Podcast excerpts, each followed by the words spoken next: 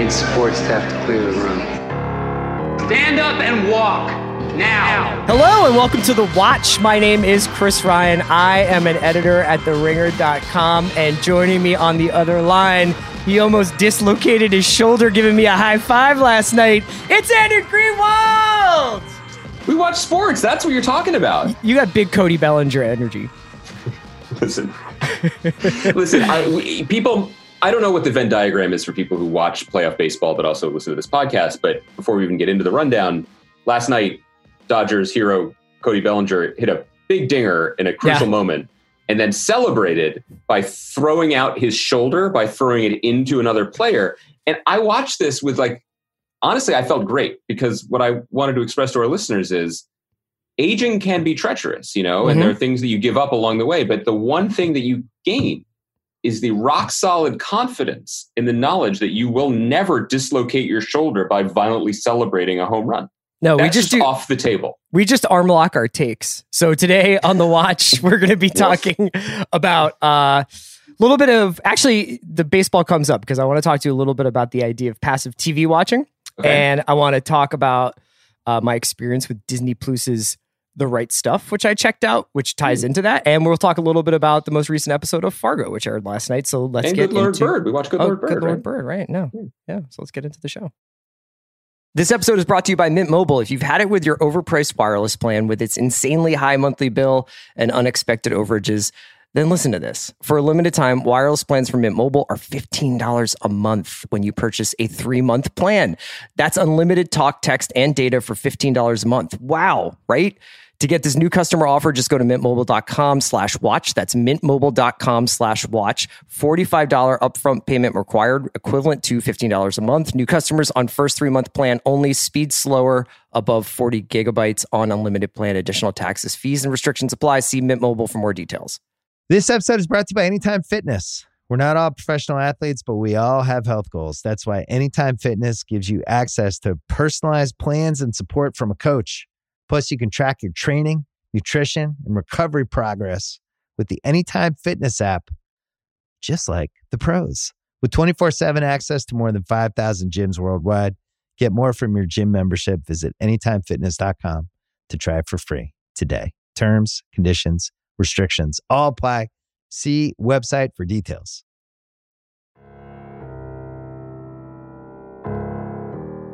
All right, Greenwald, we're back. So yesterday was a great and long day of sports. Well, I, they weren't all great because um, the Eagles Ravens game was tough for your boy, but I basically spent Hmm. with some some breaks for exercise, for conversation with my wife, for Hmm. For personal stock taking, but for the most part was on the couch watching TV from 10 to 10. More or less. Yeah, because I watched from the Eagles through a couple of other football games and then I think I watched Fargo, and then I watched the Dodgers game. Do you have alerts set so that your wife can sort of rotate your body on the couch so that sores don't develop? Like, what is what make is your. you make me sound like the guy in Seven. I'm concerned. I'm concerned, but please go on. Go I on. walked around. You can see. I mean, you can see that I'm I'm looking better than I ever have. It's true. Um, but something that occurred to me over the course of the like basically 12 hours of watching TV on and off, which was, uh, you know, because it's live sports, you're not fast forwarding. You sort of start to find yourself slipping back into the way we used to watch TV, which is at the mercy of what was on at the moment. And while you could have some wiggle room with your DVR or whatever, for the most part, you couldn't like watch ahead or binge watch and grab three shows, and you couldn't have like six different streaming platforms open. And also, just like the experience of watching these playoff games is until you get really annoyed, which happens somewhere around minute 47, you are kind of like half sort of watching commercials. And I think I texted you at some point during that Dodgers game, and I was like, commercials are fucking crazy now, man. like they re- they really are now split to either directed by Cary Fukunaga or mm-hmm. a Crazy Eddie's commercial from 1984 where they're just like trying to hammer you home with like some price point for some product you don't need. So anyway, I wanted to talk to you a little bit about because I think you've had a little bit of an existential cloud over the show for the last two, week or so, where we're just like, there's a lot to watch, but there's not a lot that's inspiring us. Mm-hmm. And I think that there's like a little bit of pressure because I think TV, since it's sort of moved into this, it can be both a world building serialized long mm-hmm. form franchise, or it can be essentially a movie that is just happens to be sitting next to a TV show, or it can be a 27 minute groundbreaking dramedy that teaches us about what it means to be alive. It can be so many different things that this simple act of I'm just watching this box has kind of faded away. And yesterday was like, you know, I don't I don't want to make it too I don't want to make too tidy of a of a bow here, but it actually reminded me of sometimes the joy of getting up and walking into the other room for a snack and just being like, what did I miss? Did anything happen? You know, whether it's sports or whether it's it's something that you're actually watching like a story.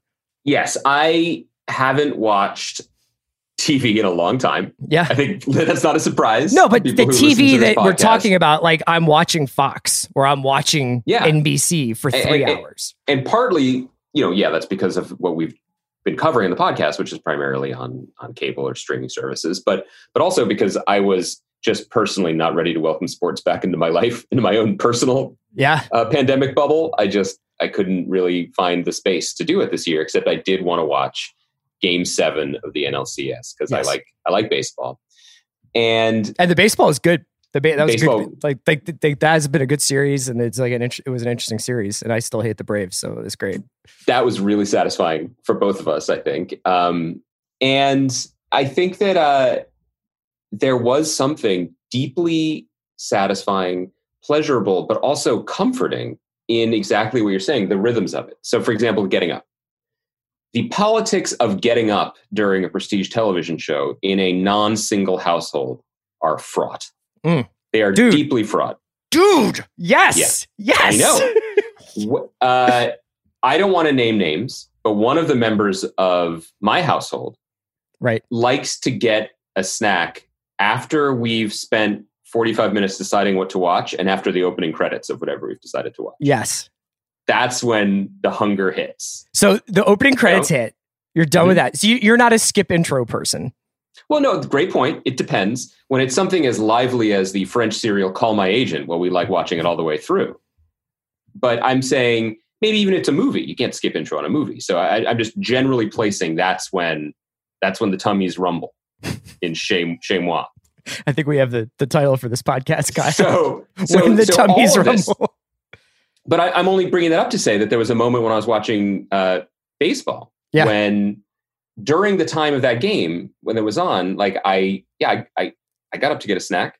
I'm not above such such quotidian concerns, but I got up kind of near the end of the commercials, knowing full well that I would return to at worst case scenario two and one.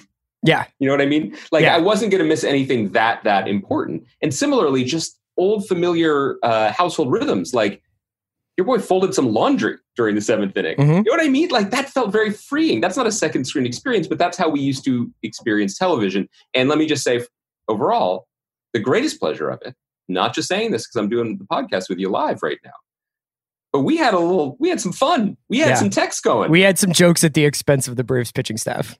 Mostly their relief, their their relief team, and Their, I, bull, you know, their bullpen. their, their, their bullpen. I don't want to, you know, cast aspersions or make anything political, but I feel like they've definitely considered kidnapping some elected officials, like like maybe just lightly, you know. So Who's to, did they attend the Sturgis rally? Who is to say? who who knows? I'm just saying that pandemic is in their queue. That's Yo. it's just they're asking questions. Well, I don't want to name names either. Separate from that, though, will you share with our listeners what Mark Melanson's Twitter bio is? Uh, is is that is that? I, are, are we sure how we're saying it? Yeah, it's Mark Melanson.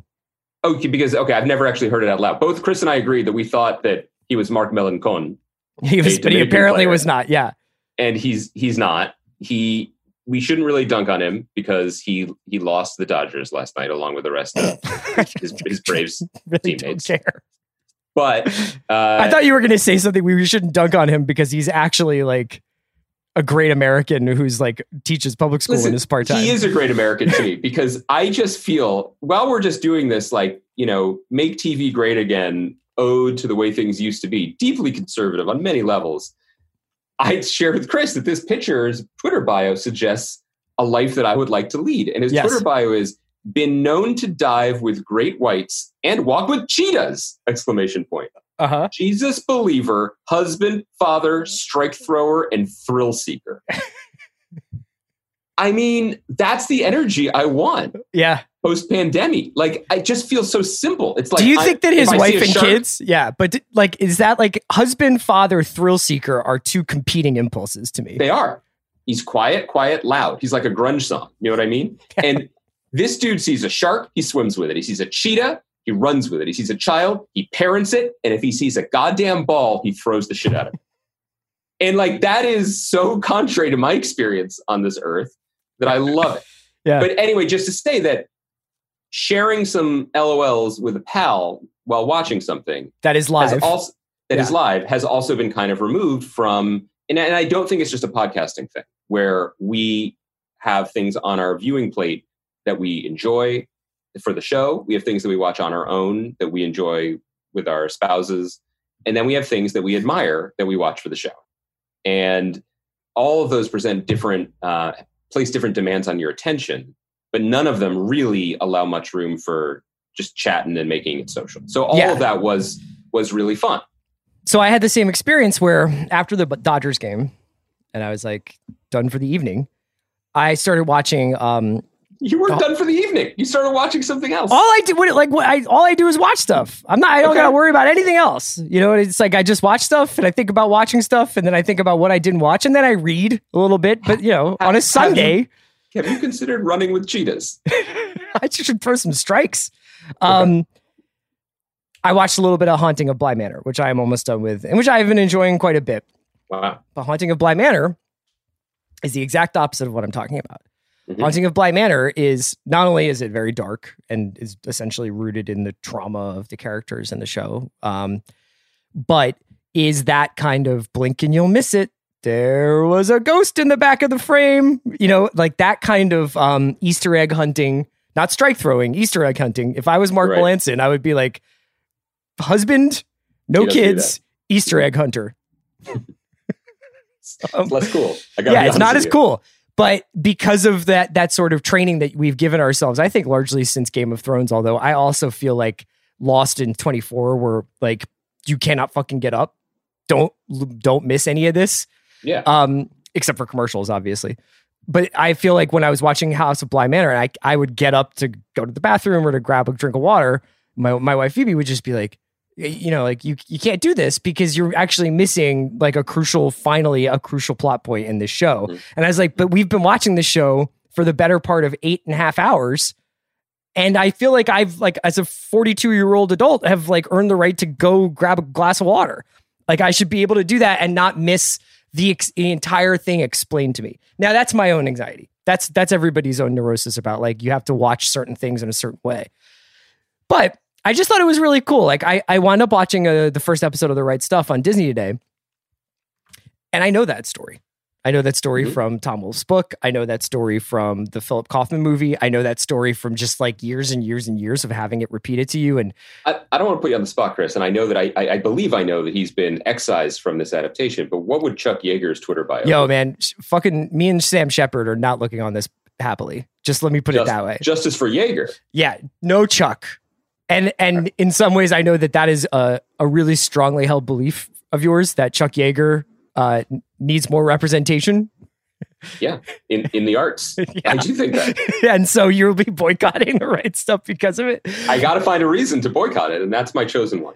But uh, because I'm so familiar with the, the story of of, I mean, you know, I wouldn't call myself an expert, but like I've watched enough stuff and read enough stuff that I feel like I got it. I know what happened. I was able to watch this show for pure pleasure. So I was Mhm. able to watch it and also get up and grab a pretzel chip and then come back and be like, oh yeah, right. So this is Gus Grissom this is this is uh, Alan Shepard, this is John Glenn, obviously NASA and its humble beginnings in an office in Langley. Like, got it, got it. And it was like very expertly made, dude. I have to say, you know, the sets look incredible. Everything looks amazing. And each scene is just like, let's get in and out. Let's get in and out. Let's get in and out. What are we trying to say here? What's the, like, what is the most efficient way to do it to sh- explain that Alan Shepard has some sort of psychic wound that he's trying to heal with drinking and women? What do we do about John Glenn, who is like drinking seltzer at the bar while the astronauts are drinking scotch? Like, all this stuff. And it's just like, man, I really love sometimes feeling like I can look away from TV. And maybe that's a strange thing for us to discuss. Well, I know we're saving a larger conversation about it for the. We can make it all the flow pod, into one though. Yeah, we can make it But- could all happen this- at once. But this makes me think of Fargo, season four. Okay. And we should say here, like, this is clearly this is just us. This this podcast is generally just us chatting. And so, if you haven't watched these episodes, I don't know how spoilery we're going to get. We're going to just talking about them in general. If we start to say something more um, revealing and you're not caught up, we'll throw up a siren or something. But just to say, I wonder how much we are misweighting vibe. Hmm. Because you're talking about shows where you can sort of skip around and not miss anything. And I would say, with deep admiration and respect, Fargo season four is a show you could get up and leave the room and come back to. Because Sure. chances are a character is sitting down and saying, you know what the deal with America is? And then monologuing for a while. Yeah. And just so people know, no spoilers, Andy's not kidding. That is literally like No, that two thirds of the scenes are a discussion about the nature of the country. and and for what it's worth, my great my favorite basketball player of all time is Allen Iverson. So I know what it's like to watch and not only watch root for an ISO offense where everyone just stands around and one guy dribbles a lot and goes to the hoop. Like I get that. And side note, if it was Ben Whishaw doing that with just I don't know the actor equivalent of Dikembe Mutombo is just clearing out the paint, I would watch that for 10 hours. But my point being, what the show is servicing primarily, at least through five hours, and I got to be clear, five hours, like each episode is 59 minutes mm-hmm. plus, is a very specific vibe. And the vibe is mob movie.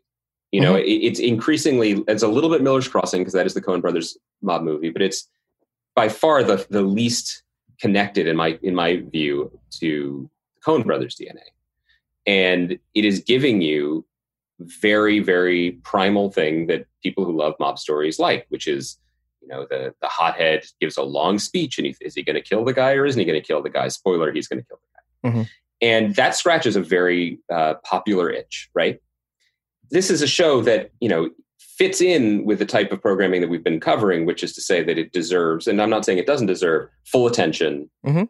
cinematic consideration and respect as a prestige television show made by one of our prestige auteurs but what I'm beginning to sense from a lot of these prestige programs, and, I, and, and there are others that we could name check here to talk about as well, maybe they're not that.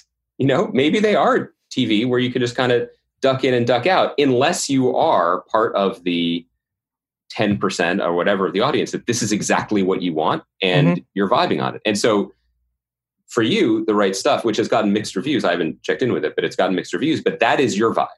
You have always been a speed demon Right. in the skies. And so for you, you plugged in and that just it just it feels good, right? Yes. And it's also a much more efficient scorer than Fargo. So I would help, say help, help me land this this space shuttle. So there's a couple of scenes in the most recent episode of Fargo that we can talk about without talking about the end of that episode explicitly until we like put up the spoiler sirens that I think illustrate what I'm talking about. Now there's plenty of things in Right Stuff where characters are essentially giving a glorified presentation of their own character breakdown. Like you can almost imagine like this is what Mark Lafferty and, and Will Staples, who who worked on the right stuff, like almost told the actor, like, this is what John Glenn is about. This is what Gus Grissom is about. This is what Alan Shepard is about. And you can you can just kind of like you almost have these very illustrative scenes to just sort of be like, ah, that guy is a family guy, or that guy is not. Mhm. And once they get through those things, I feel like the story just has momentum. When you enter a scene, there might be a cool shot of like two guys standing, you know, there's like a two guys standing in an empty kind of lo-fi office in Langley and they're like welcome to NASA, so you get like a very clear picture of NASA's humble beginnings. But with Fargo, I feel like many of the scenes in that show are dedicated to God, we just got. We got this framed up just right, man. So we're going to spend an extra 45 seconds or 3 minutes on these two guys perfectly backlit in the window of this classic American American diner, standing in a way that no two people ever actually have a conversation with the light streaming through the windows of this whited out Midwestern winter. And these two really good actors just delivering meaty uh, monologues about almost told entirely in anecdotes. You know what I mean? Like these sort of like, well, I have a story to tell you, and I have a story to tell you, and then here is the fortune cookie of wisdom that we will extract Mm-hmm. from these two stories. And I think that when you stretch that out over, like you're saying, five full hours, and it's just that, it's just character enters a scene, and that entire scene seems to carry with it the weight of a of a feature film. Then I just think that the dynamics of the show get really thrown off because there's no quiet loud to go back to the grunge thing you're talking about.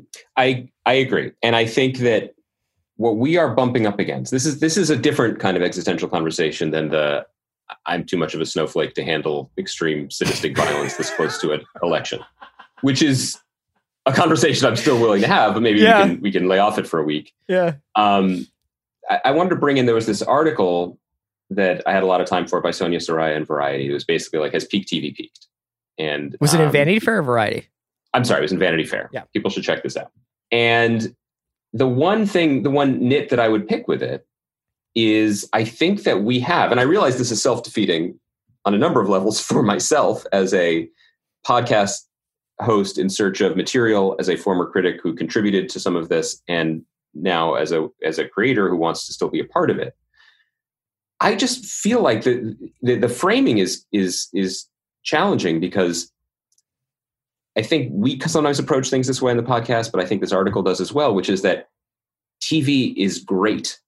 And this current crop of programming, or since the glut in production has only increased um, over the last few years, is somehow diluting that, that maybe it's just not nearly as great anymore. And I feel like it's worth as a just a um, contextual corrective to say for 90 years or 80 years, TV has been really mediocre. that is TV's calling card. Uh-huh. Like they've always made a shit ton of TV and most of it's not great. Yeah. And some of the not great stuff is fine, which is a different category. Yeah. It's fine because it's on and it's enjoyable and it's your shows and you can it could be days of your uh, days of our lives or you Caroline in the yourself and- City or whatever. Yeah. or trick yourself and say it's Grey's Anatomy, which is scratching similar itches and doing it expertly for you know in it's well into its second decade at this point, right? I think that what's so I don't necessarily know that we're owed greatness. I think that what's changed and what TV definitely hasn't figured out yet is how to be great and still be TV rather than just be great for people whose dreams were not realized in movies and are now being realized by flush streamers who Well, want I actually think them a there's lot a of cash. And this is this is the thing that I would actually push back on than what you just Mhm. said is that i i used to think I think maybe circa two, 2013 14 when True Detective came out Mhm. where I was like truly a a- a real cinematic artist has been married with a what I considered to be a very good great writer for that first season. I know you disagree. And like this is the result. Is this He's, I think he's great on Instagram. this he's fucking he's on one on he's having an incredibly normal one on Instagram. Um, shout out to Nick. Uh, the marriage between Fukunaga and, and Pizzolatto's stuff, I thought like introduced this cinematic energy to television that I don't know that I had fully r- recognized in another, another show before then. And then since then, it was like the directors are coming, right? The directors are coming Mhm. and they're going to make TV even more beautiful to look at and more artistically worthwhile to savor while still being able to tell stories in this long form way. And there no, no longer the restriction of we got to turn the theater over in 90 minutes and all of these great adult dramas and thoughtful comedies and interesting genre experiments that no longer get made by the movie studios because they're just in blockbuster territory. They can all come to, to TV, quote unquote. But now I think the result of that is not quite, oh, it's cinema, but told over the course of six hours. It's this new beast. It's like whatever came out of the lab is this kind of more often than not kind of bloated, but also not actually as provocative visually as you would expect, given how often gorgeous it is. You know, how often it's like, wow, you guys definitely got an incredible cinematographer and great production design and great set design and great sets or whatever. But it's actually like, I don't know what I'm being told by the visual language that you're using here. Well, let me put it in in even more um, contemporary terms, which is that during this pandemic, certainly in Los Angeles, I know in a lot of the major cities, um, restaurants are closed for indoor dining, and one of the results of that, to support them or to stay alive, many of the very best restaurants, we'll just speak to the city, but I know it's happening elsewhere, have converted themselves on the fly at great expense and, and labor into takeout operations. Mhm. And I'm trying to do my part because I want to save restaurants because no one else in the government is. So, you know, getting really wonderful food once or twice a week from really wonderful restaurants. But I'll say something about really wonderful chefy food. Mhm. There's a reason you go to the restaurant to enjoy it. Much like there's a reason why you go to the theater to enjoy something expensive Tell and sumptuous and limited. Because when you bring the food home and it's calibrated for an evening out with all everything else turned up to 11, and I'm not talking, I know I'm mixing metaphors, but I'm not talking about the Dolby surround Atmos system or whatever in the theater. I'm talking about the drinks you're drinking, the volume in the room, the excitement, the attention you're paying to every detail sharing with it, sharing it with other people. Yeah. th- that all figures into the intensity of the experience. When you bring home food, which has been beautifully prepared and then put into a, a paper box and put onto your table with you know with a tablecloth with a stain on it or whatever, and on your your plates, and yet the seasoning and everything and the ingredients are still super super high end and intense. Something feels off. Yeah. you know what I mean. Like the calibration is off. Like.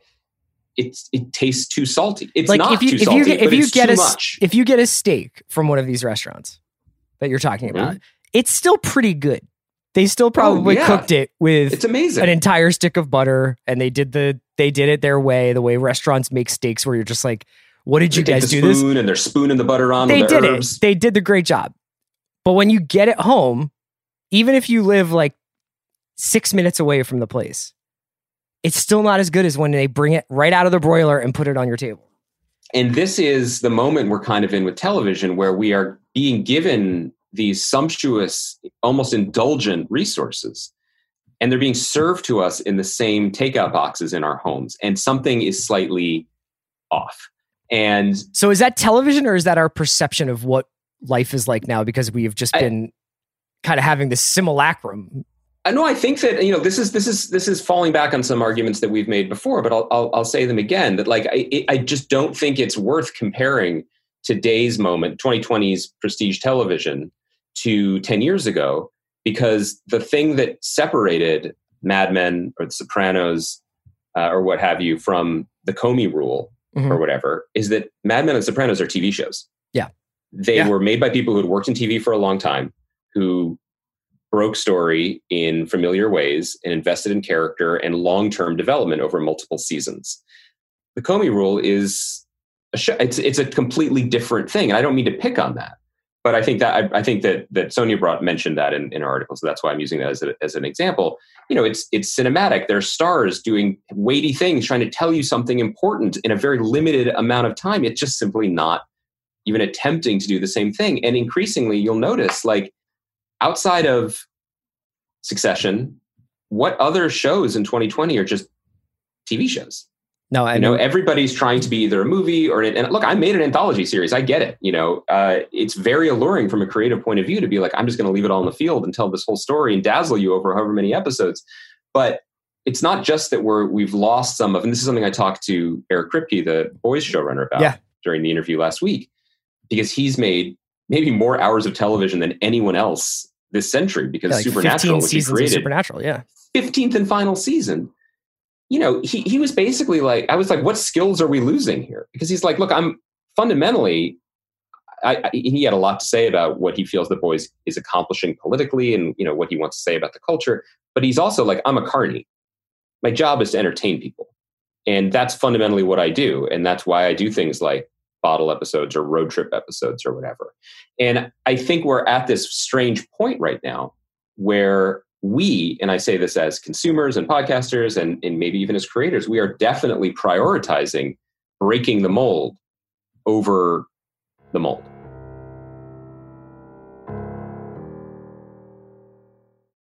This episode is brought to you by Mint Mobile. If you've had it with your overpriced wireless plan with its insanely high monthly bill and unexpected overages, then listen to this. For a limited time, wireless plans from Mint Mobile are $15 a month when you purchase a three month plan. That's unlimited talk, text, and data for $15 a month. Wow, right? To get this new customer offer, just go to mintmobile.com slash watch. That's mintmobile.com slash watch. $45 upfront payment required, equivalent to $15 a month. New customers on first three month plan only. Speed slower, above 40 gigabytes on unlimited plan. Additional taxes, fees, and restrictions apply. See Mint Mobile for more details. This episode is brought to you by Jiffy Lube. Cars can be a big investment, so it's important to take care of them. I once got a car that I started out with 25,000 miles on. I got it to over 200,000 miles because I took care of it. You know how you take care of a car? You take care of the maintenance, the oil, the brakes, all that stuff. And if you don't, you can have a car just completely fall apart. When your car needs maintenance, head to Jiffy Lube. They provide automotive excellence at speed. Get your oil change, brakes checked, tons of other multi care services. It's all done by expertly trained technicians who actually care about taking care of you and your car. Jiffy Lube, car more. To find coupons and start an instant online estimate, visit jiffylube.com. This episode is brought to you by Cars.com. When you add your car to your garage on Cars.com, you'll unlock access to real time insights into how much your car is worth. Plus, view its historical and projected value to decide when to sell. So when the time is right, you can secure an instant offer from a local dealership or sell it yourself on cars.com. Start tracking your car's value with your garage on cars.com. This episode is brought to you by State Farm. You might say all kinds of stuff when things go wrong, but these are the words you really need to remember. Like a good neighbor, State Farm is there. They've got options to fit your unique insurance needs, meaning you can talk to your agent to choose the coverage you need, have coverage options to protect the things you value most. File a claim right on the State Farm mobile app and even reach a real person when you need to talk to someone. Like a good neighbor, State Farm is there.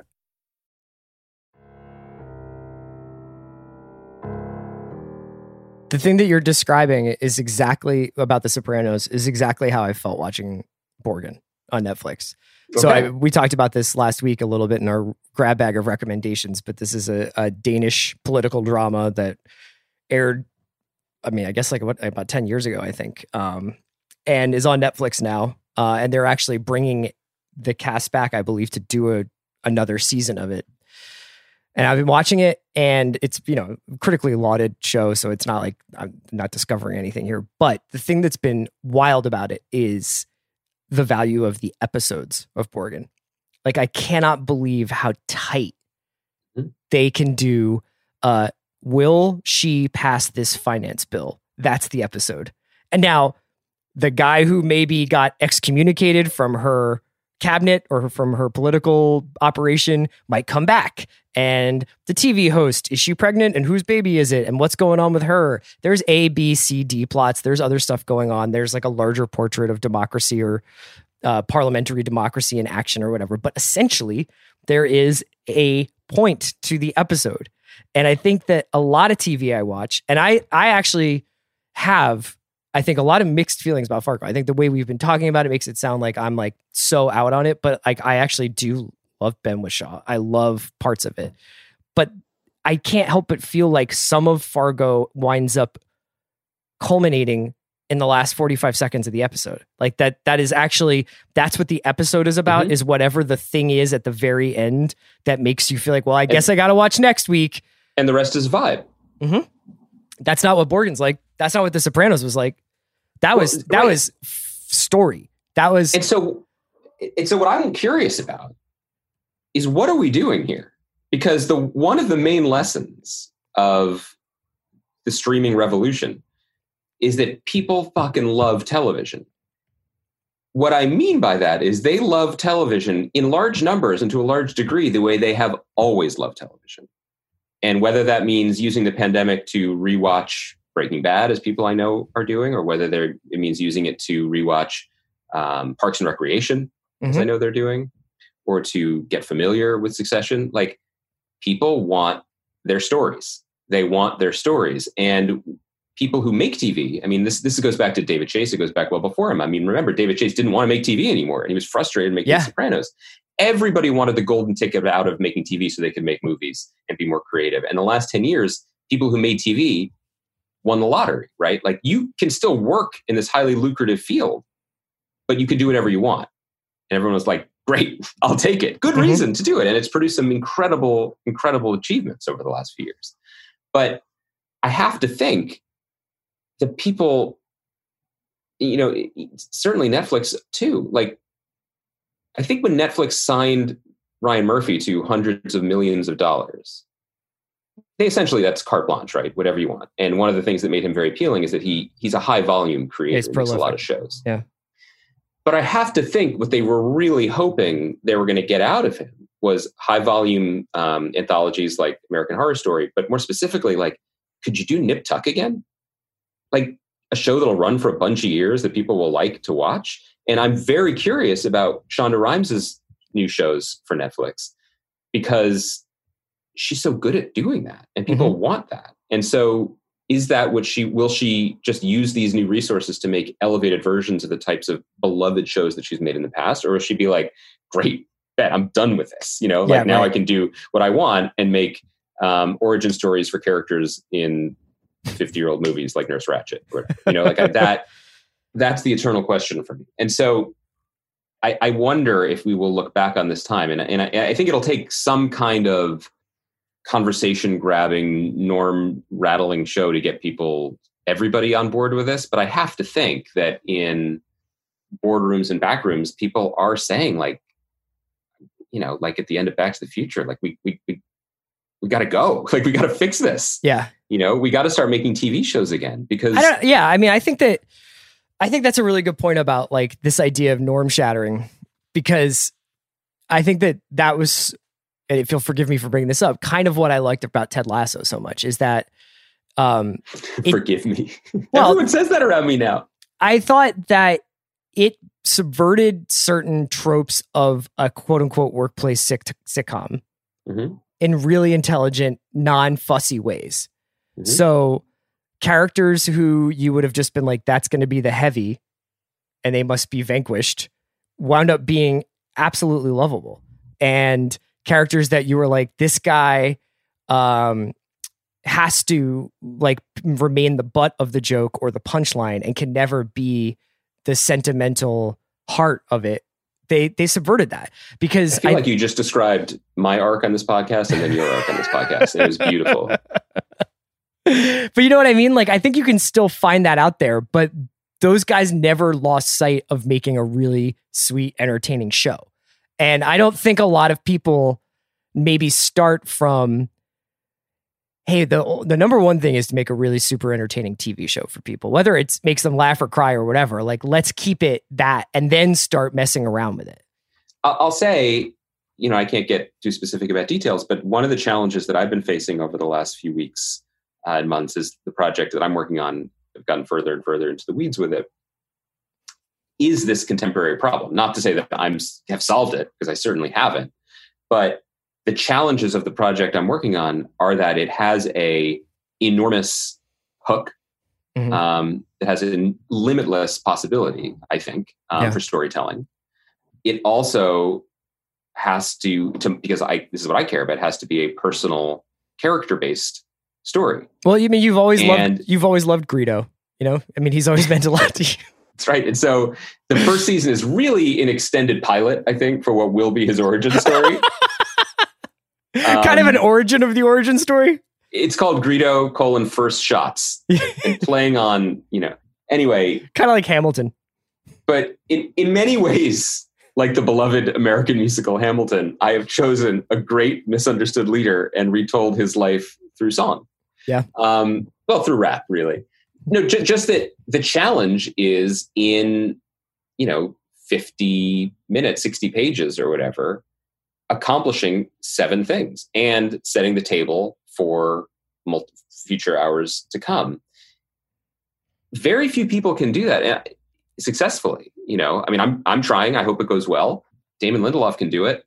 I'm not sure who else can do it, you know. And I think that well, I mean, I guess we'll see. Not just in terms of my project, but I think in terms of what the types of shows that people will be checking for in the years to come, or even what's what's getting ordered. I, I if you have your spec, I, I guess I'll put it this way: if there are people who are listening who are trying to break in, write write your big serialized drama. Like try that now. You know what I mean? Yeah, don't right. don't take your your giant stakes sci-fi spec script and be like, well, I'm just going to use this script as the um, story document for seasons one through three. Right. Write the TV show. Right. You know, not just because that's what we want to cover, but I do think that we're missing that, and I think the calibration has been a little bit off. And part of that, yeah, is is the entrance of of directors or big budgets or big expectations, but also this idea that TV, because it is elastic, you could make it a two hour or you could make it a 20 hour that it somehow can be everything Mhm. all the time all at once and it, and and I think that we're running up against the limits of that. Uh, do you think Good Lord Bird is good TV? I struggle with it. It's a great question. Um, I really am enjoying the show. Yeah, you're one episode really ahead, ahead of admiring me the show. now. Yeah. And speaking of speaking of our beloved Hamilton, Daveed Diggs shows up in the third episode as Frederick Douglass. Hmm. Um, he's great, and I think the thing that struck me about this again is it's not TV. You know, I think that's kind of what I wanted to say about it. There's a big set piece at the end of the episode. I, this is not spoiling anything because this isn't really a show that can be spoiled except by history, where Onion is in uh, Frederick Douglass's office stealing a drink, and then both of Frederick Douglass, the women in his life, his wife, and then a German woman who was rumored to be a mistress, but in the show, I think, believe in the book, fully presents her as like his sister, like sister wife. Like he basically has two women. Yeah. Um, and then through a series of hijinks, he has these dramatic sexually charged scenes with both women while Onion is hiding under a desk, but they're aware that he's there.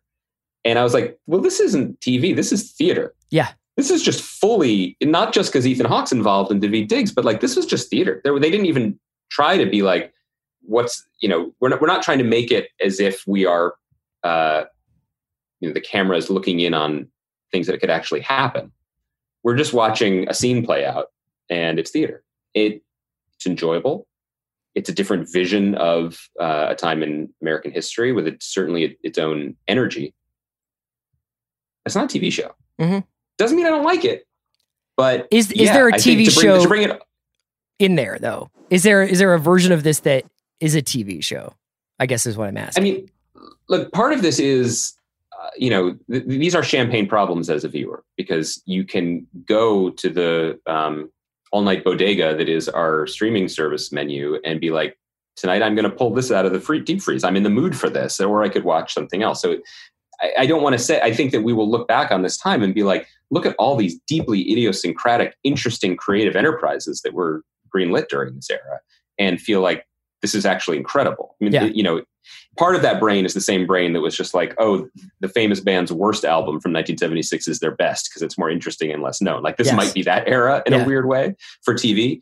Um, but yeah, like I think the thing is, there's probably an incredible TV show set during this incredibly fraught time, just while everything was simmering just before uh, the American Civil War popped off, right? But Mhm. that show, you're not going to get Ethan Hawke and Daveed Diggs in it for multiple seasons. You know, you're not going to get direction of this caliber, necessarily a budget of this caliber for location shooting, or people like Steve Zahn or Wyatt Russell just willing to drop by as a favor. It's going to be something different, you know, and not necessarily better or worse, but different. And then final thing, just since we're bringing in um, just stuff we've been watching, Yeah, yeah. Well, can I ask one one thing about Good Lord Bird? Because you Yeah, yeah, mentioned Ethan Hawke is not going to sign on to do this for the Showtime Mhm. the Showtime deal of you can get out but you could never leave. Yeah. Um, Shouts I think- Dexter. there's a way in which Good Lord Bird could just be like uh wagon train or or like a 50s 60s TV Yes. western where it's like Sure. these these this group of people are moving from town to town or place to place in this area at this time and they pick some characters up along the way and they dr- leave some characters behind along the way and essentially every week is a new stop that's how it's structured it has the bones of of a 50s or 60s western but it has the prestige to get back to the original thing here it has the the the sort of coat of paint on it that's like yeah but something really fucking important has to happen here in the It- next 4 hours but it's told in vignettes too, which Mhm. kind of de-escalates the that feeling of like I need to watch all this because it's building to, to one thing and one thing alone. I, I one thing I would like to talk. I mean, maybe we, we could get um, Nick Grad from FX or, or John Landgraf back on just to chat about this one thing in, in particular because I'm curious what their attitude about all this is because I think I've mentioned a couple times I've been watching. We've been watching uh, What We Do in the Shadows, which is just a great comedy, the FX vampire comedy. And one of the things that I really, really admire and respect about it is that when you turned on the first episode, if you did, and chances are you maybe, maybe you'd heard of the movie that it was inspired by or loosely based on that Jermaine Clement and Taika Waititi made. Maybe you knew those two names from Jermaine from Flight of the Conchords or Legion or whatever, or Taika, I guess, had made the Thor movie at that point, which was his biggest, um, biggest global success. But if you turned it on, the odds of you recognizing any of the people in the show are slim to none, unless you were a fan of like the single funniest show ever made, Garth Marenghi's Dark Place, which is only available on YouTube, and Matt Berry was in that. But in one day we'll talk about that in full because I've been revisiting it. But you don't know who any of these people are. What you do know is the very familiar but special pleasure of being like, oh, now I know who these people are. They're fucking incredible. Yeah. As Yeah. these parts, Absolutely. You know the what I mean? discovery. Yeah. the discovery, and I'm like, now I'm into their vibe. No, it's I like that's like the feeling you get when you saw like happy endings, where you're just like, holy shit, this group of people were made for each other. You know what I mean? Like Right. that feeling where it It- isn't like this was put together in a spaceship hovering over the CAA building, and this person decided that they were ready to do TV for It- six months, whatever. I mean, and you can still get that and have that cinematic vibe. I felt that way about Mindhunter. You know what I mean? Like you can still Oh yeah, pu- pull people together and put them in this perfect position where you're like, mm-hmm. I can't believe Groff is doing this. But more often than not, it's like, man, Ethan Hawke, he really crushed that. I- it's like, yeah, I Ethan Hawke was I'm- gonna fucking crush that. I can't believe I'm saying this about Fincher, considering there's no one more capital C cinematic than Fincher. But of all the shows that have been like, we're movies, but we're also TV, Mindhunter is a TV show. That's why it's great. Absolutely, absolutely. It's just a great TV show that happens to have these incredibly high values. But bringing it back to Succession, I don't know if we commented on this specifically on the podcast because we've commented, we've made a fair number of comments over the years. But when the cast was announced for the Adam McKay pilot Succession, Mhm. I remember being like, "Oh, okay, um, we'll see." Yep. Jeremy Strong had just done The Big Short, and he was um, great in that and turned a lot of heads. So that felt like that's kind of that's kind of traditional TV, or at least in the last ten years. Like pick pick this, the the guy on the come up or the the woman on the come up and grab them under the big the seven year contract while you can. You know, Brian Cox is famous and a name, but he's not a household name. And Kieran Culkin, I was like, okay, well, he's always pretty good, but but what are we what are we doing? Never heard of Sarah Snook. But that's why the show is good. That Mhm. is you can't I mean I don't want to figure out the exact percentage of why, but like why Mad Men? We didn't know who Jon Hamm was. He Right. was that guy. Right. That that is part of the secret sauce of making a really successful long running television Dude, show. same with Either Gandolfini, someone- same with Cranston. I mean, Cranston was Malcolm Well, in the Middle's Cranston, dad. it's like- he was, yeah, it was a but we flip it. We don't Yeah. expect him to be this. right. And that is a unheralded secret sauce that has fallen away. And by the way, will continue to fall away because money is tight and finances are strange and consolidation is coming. And so just to get in the door, you have to be like, yes, this is a t- television show based on a podcast and Will Ferrell and Paul Rudd are attached, which by the way is The Shrink Next Door, the show that went straight to series at Apple. That's how you get in the door at the meetings now. You know, I think it is extremely hard to do it the other way. But I but I I wonder as the consolidation and, and all this is is happening and roiling the industry, whether someone will look at the bottom lines and be like, let's try a couple of the old way Mhm. and see what we can and see how what we can do here. Because, you know, again, bringing it all the way back to Fargo, this is painful for us to say because we adore him and he's the greatest stand-up comedian of our generation, even though he's a little older than us. But Chris Rock is isn't great on the show, Mhm. right? Like that. That's something I didn't know if we were ever going to actually say it. He's not. he's he's not. I I thought if it was gonna happen, it was gonna happen in this episode, and I was Mhm. trying to put myself in the headspace where I'm like, I since I fucking adore this guy, like what's what is he doing here that I'm not understanding? Do you know what I mean? Like I was giving his performance the benefit of the doubt, and I just think that this was an episode where a fair amount happened, and there's a lot of cheen, uh, scenery chewing, and I I actually you know there are other performances that I find a little bit more trying than Chris. Rock, specifically the Gaetano character, but you know, I just happen to think that Glynn Turman and Jason Schwartzman and Ben Whishaw, and even though she's doing the most, Jessie Buckley are just they're just a little bit more like in the in the character. And Chris seems to be he seems to be reading the lines. I don't know. I mean, that's just my that's just my my take on it. Well, I think what I would say is to, to to fold this into the larger conversation. There is there's just a pretty big imbalance right now in television, and and part of it is, you know, I've, I've made this comparison before, but a little bit like the way movies got, where you had to have a big star and a package, and they sell it on the poster. I mean, it, the blockbusterization of television continues. But what I the way I'd like to to phrase it here, or to or to to frame it, is I 100% know why Chris Rock is doing Fargo season four, and I admire it. I love it. It's great. I'm happy for him to have an opportunity like this to try something different. I mean, to have as much success as he has had, and then to be like, no, bring it on. Let's keep challenging. Let's go for it. That's what you want in people you admire. That's what you want in artists. Um, Yeah. Similarly, I know why Ethan Hawke is making the Good Lord Bird because look at him out there. Yeah. Look at him out there scrapping and yelling and mixing it up, you know? Um, It's got Method Man's "You're All I Need" contacts in. he's got he's got he's got method that's Yeah. for sure i like the good lord bird more than i like fargo season four but i connect them in the sense that i absolutely understand why all the creative teams involved went for it but in terms of the long-term success rate here of shows that are where the where the weight it's a little more weighted on like i get why the stars are doing this or i get why the network is doing this or i get why the agencies who package this although we're not packaging anymore thank you wga are doing this and less why I, Joe Popcorn on the couch, eating an overpriced steak, why I am doing this. Do you get what I mean? hey, man, that's what the podcast is for to figure that out. What a nice little chat. We're just asking the questions. You know what I no, mean? No, this is good because you know, like the last couple of weeks, I feel like we've been very episode and show, very Catholic about being like, in this episode, this happened, and this is what we're going to talk about. And we've had a couple more wide ranging conversations, but I wanted to, I wanted to hit a bunch of this stuff in a chat, so I'm glad we did.